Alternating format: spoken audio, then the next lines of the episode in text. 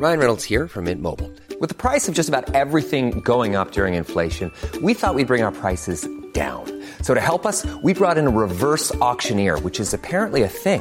Mint Mobile unlimited premium wireless. Ready to get 30, 30, bit to get 30, bit to get 20, 20, 20, bit to get 20, 20, bit to get 15, 15, 15, 15 just 15 bucks a month. So, Give it a try at mintmobile.com slash switch.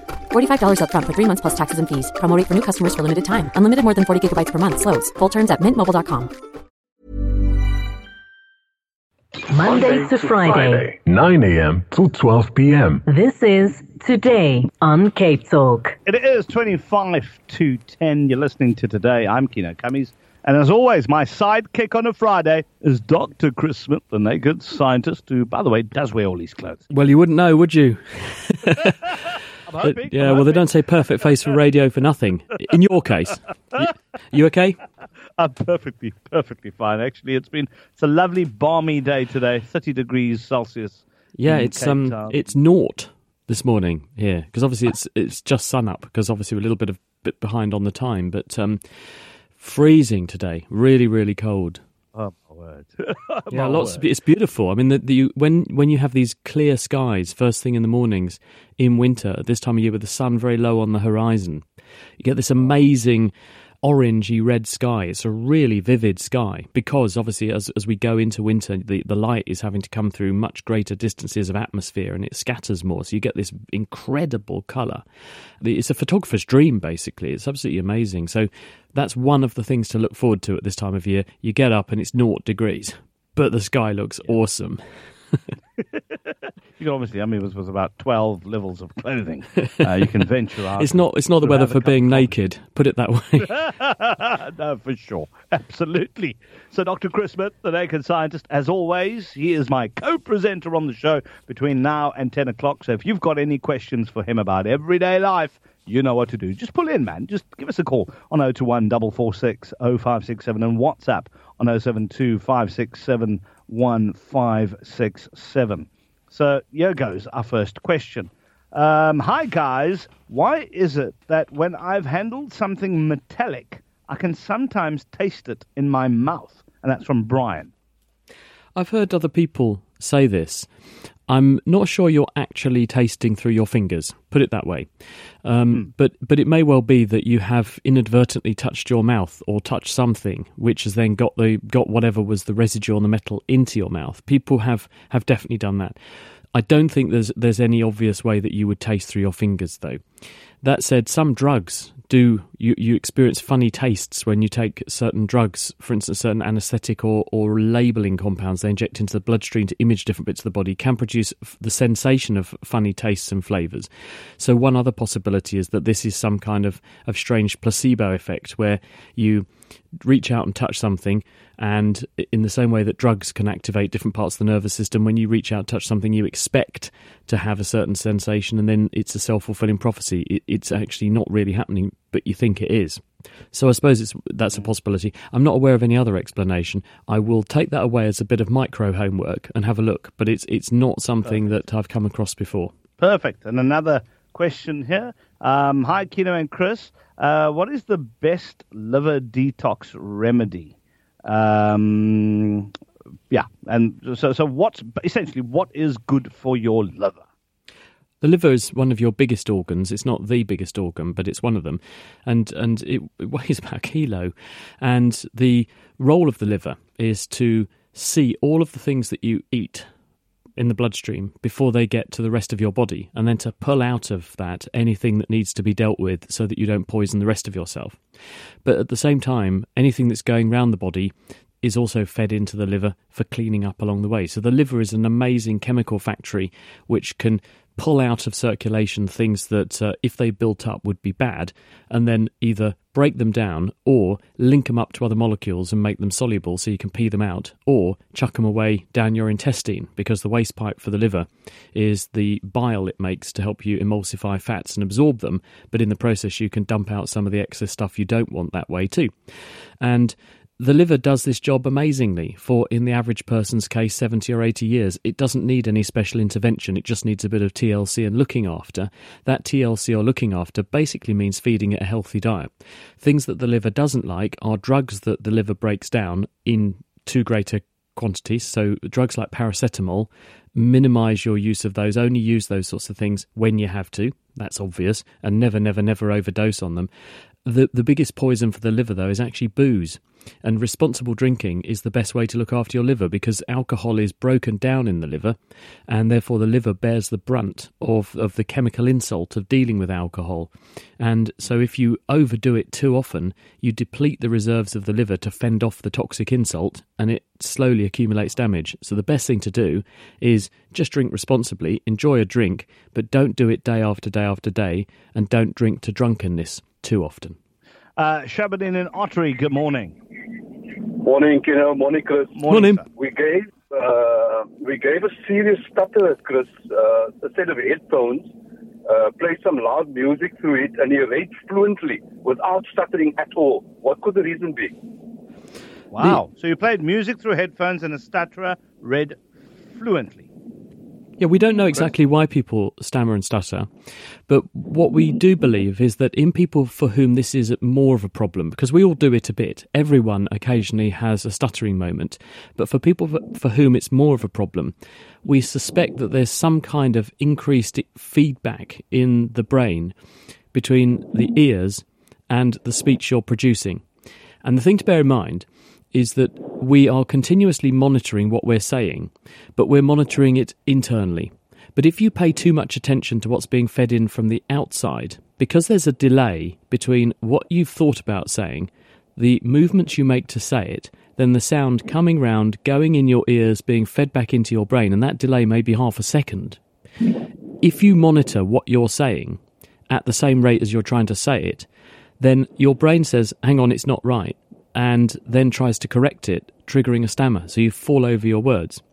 If you can block out that monitoring that's going on, then the person stops letting that interrupt the flow of speech and they're fluent. Now, everyone can be provoked into having halting, faltering, stuttering speech delivery, and as Kieno knows, if someone fiddles with his headphones and puts about a half a second delay on him hearing his own voice, he will stop being this brilliantly silver tongued speaker and he'll be all over the place. Have, have you had this happen to you, Kieno, when accidentally someone presses the wrong button and you get the output from the transmitter instead of off the desk? So you're Yep. hearing yourself with half a second delay. Yeah. You cannot Absolutely. speak. And, you know, Absolutely. and, and you know, when I do bits of television from time to time, sometimes someone will accidentally leave open the talkback circuit from where they are in the gallery in the broadcast studio. And what you're getting is yourself going to them via a satellite, which is 36,000 kilometers above the Earth, back down to them. And then it comes out of their speaker in the gallery into their local microphone they're talking you to you with, back up to a satellite 36,000 kilometers above the Earth, back down to you 36 kilometers below, 1,000 kilometers below. And that takes a huge amount of time injecting your speech back into your brain at totally the wrong time and you go all over the place and there's nothing you can do about it. I think that's partly what's going on with people who who stutter a lot. I think that there's something about that circuit that's giving auditory feedback to you from the speech that you anticipate producing and then you're comparing that with what you are producing but it's taking too much prominence and it's causing you to then go wrong. And if you block out that sound so the person is unable to self monitor and self censor, then they just speak naturally. And, and actually, getting over a bad stutter or bad stammer for some people is all about the confidence to just control breathing, speak fluently, and zone out so you don't pay attention to what you've just said. Because that will come back and bite you, and you just concentrate on making sure that what you say comes out fluently. And it's a confidence thing. And when you don't, when you when you can de-stress, because it's the stress that tends to also exacerbate this, you tend to find that the people speak nicely after that, don't have a problem. There we go. I wonder if it's the same. I don't want to go down the rabbit hole, but I wonder if it's the same for ADD because um, I have that. But I find I can concentrate a lot better if I have headphones on, listen to music. I can actually do work. That's very longer. interesting, isn't it? Because if you think, you know, most people with, with ADHD type things will say that they get very distracted and anything can hijack their attention. And I was asking a psychologist about this, and they said what we wonder with ADHD, whether the reason that people who have that tend to continuously be craving distraction or jiggling around. I don't know if you do the other thing with sort of moving your legs around a lot or moving a lot. Yep. Oh, Um, yes. the part of the brain that's concerned with making parts of your body move is quite close to the part of the brain that's concerned with focus and attention.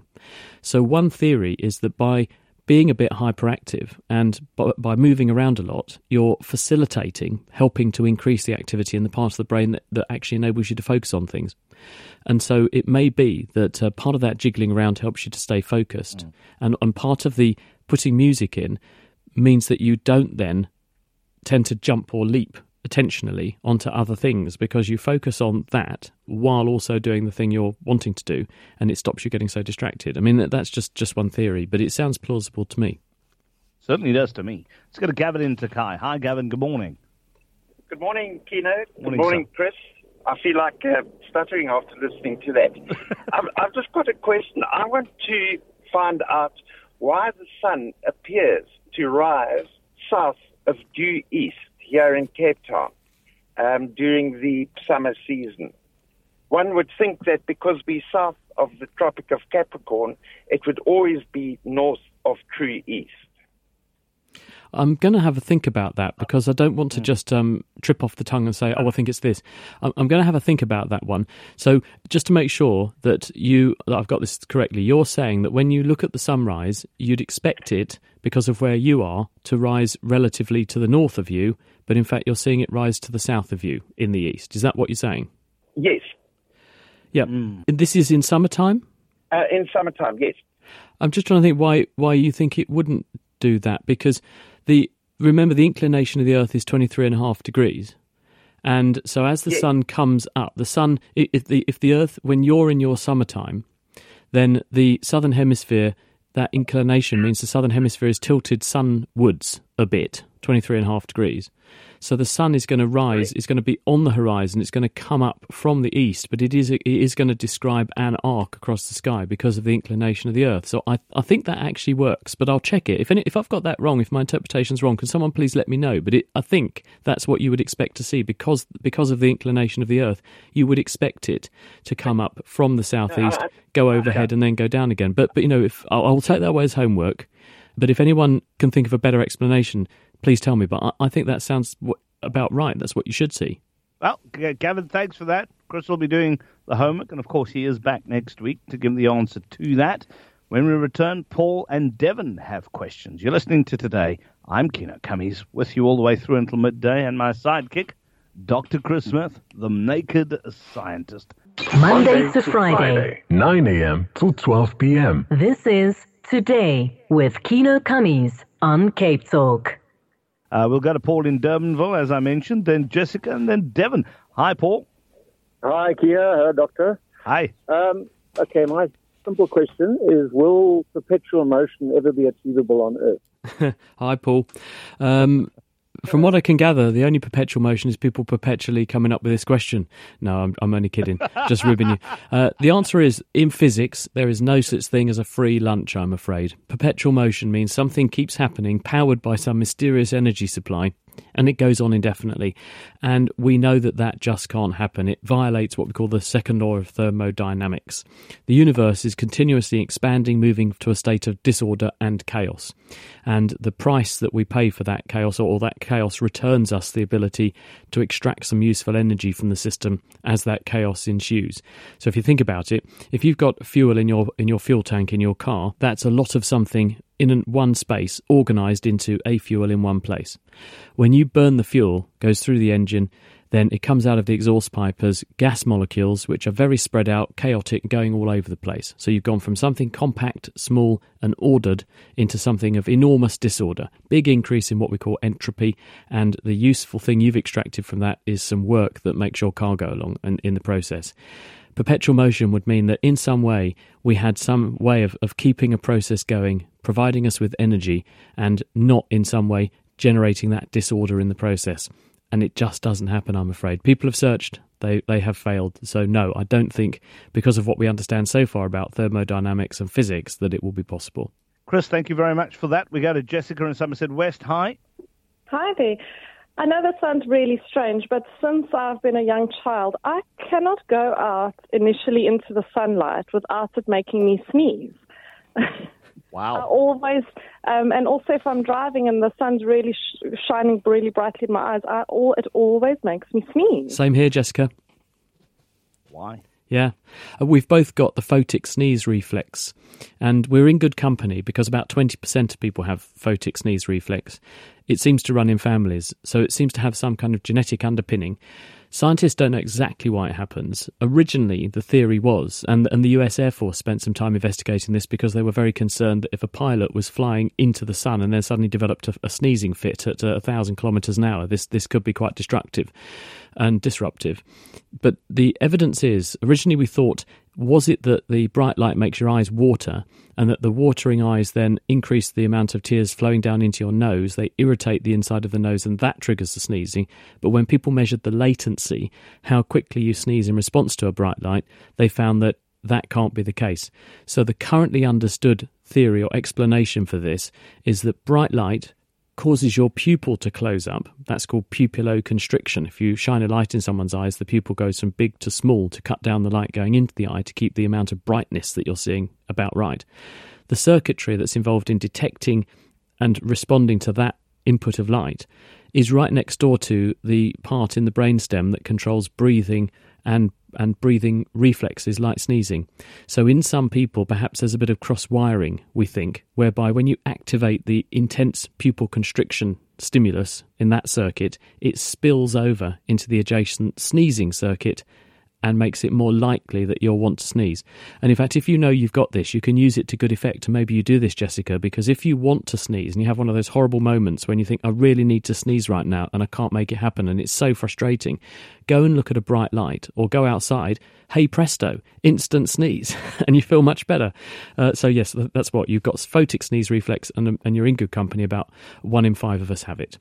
Thank you, Chris. And we move on to Devon. Hi, Devon.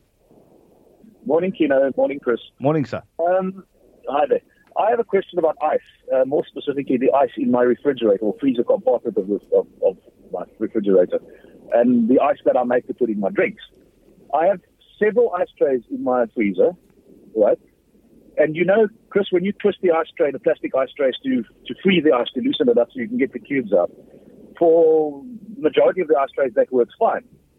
But for some of them, the ice breaks and you can't get solid blocks out. It turns to shards, um, little pieces of ice, which annoys me no end because it doesn't work too well in my drink. but I'm just curious to find out what the difference is. It's the same water I'm using. Yep. Uh, it's the same freezing process in the same uh, freezer. Why do some of them come out in solid cubes and others break up into shards? Uh, first thing is The only- boil the water before you make the ice cubes. Boil it and cool it, obviously, because that will remove some of the dissolved gas and some some of the other bits and pieces and rubbish that's in there, the hardness, and that means you'll get a nicer ice crystal. If you're making ice crystals and you notice they're all crazed, they're crazed because bubbles have formed as the ice has formed, and the bubbles were gas dissolved in the water, and also other impurities. And those uh, bits are a weak point. So you can automatically strengthen your ice cubes by boiling the water and, and freezing boiled water, and you'll get nice clear ice cubes, and they're they're much better crystals, so they'll be stronger. I think the reason that they shatter in some cases is to make something break, you have to be f- applying a force to it. So when you're turning out your ice cubes, some of your ice cube trays presumably are deforming in such a way that they are not applying a, a shear force across the ice cube, but other other ice cube trays you've got, if it's the same ice cube tray that does it time and time again, I would suspect that it's something about the, the, the nature of the way that's been built that when you twist it or bend it to deform it and push out the ice cubes, it is shearing across the cube. And if you've got those weak points in the cube already because of the impurities and the bubbles that are in there, they're more likely to smash up. I, I suspect that's what's going on. What, I think it would be wonderful if you did the experiment, make some ice cubes with pre boiled water so you get nice pure crystals of ice. They'll be stronger. Let's see if they'll survive the turnout process. And also just check that it's always the same ice cube tray that is doing this. Uh, and then we'll know that it's, that it's the ice cube tray we have to condemn that's ruining your gin and tonic. Oh, yeah. Oh, okay. Thanks for letting me know. Although my liver told me to behave. Um, let's go to Ron in Kirstenhof. Hi, Ron. Hello, Chris. Um, just a quick question. Um, I'm aware of the fact that um, bananas placed in close proximity to avocado pears hastens the, the ripening process, and I believe this is a proven fact, and, and I proved it. Is there any evidence to suggest that um, uh, placing bananas near other fruit like peaches and pears will hasten the ripening process? It's perfectly possible, yes. And the reason is, and we understand this quite well now, plants talk to each other. They send chemical signals between plants for a number of reasons. One of them is that if something comes along and eats you and you release various chemicals, you can warn your mates that uh, they should anticipate damage and that they may need to turn on various signals to help themselves uh, repair themselves, grow more, repair the damage, or in the case of fruiting things, ripen up quick so that they can then spread their seeds around. The chemical signal that does this is ethene or ethylene, the same stuff we make polyethylene from. And when you've got a banana there, it's a very rich source of ethene, and if you put it next to other fruits and things that are sensitive to ethene, it will ripen them up. This includes avocados, tomatoes follow the same rule as well. So, yes, this is a fact. It's chemically understood, and it's the plants talking to each other through the medium of the chemical ethene, to which they are very sensitive, and it's a growth trigger in some plants. And that's all we have time for, Ron. Thank you very much. Len, what we'll do is next week I'm going to make you the first caller into the show uh, because we have run out of time with Dr. Chris Smith. We should maybe just do like a three hour show, Chris. Just the Well, well, you know, it's, it's always the way, isn't it? When um, you you kind of get a big rush towards the end, and everyone everyone piles in with one minute to go. But that's good because we, we always have something to talk about next week. But I've got some homework to take away with me. I'm going to find out about metallic tastes in mouth from touch, and I'm going to look into the sunrise. And if anyone can help me out with either of those, do get in touch in the meantime to chris at thenakedscientist.com or we're on Twitter at Naked Scientist. I I love your help and input, please. And any other questions for next time? Absolutely. Chris, have a wonderful weekend. And you. Bye, everybody.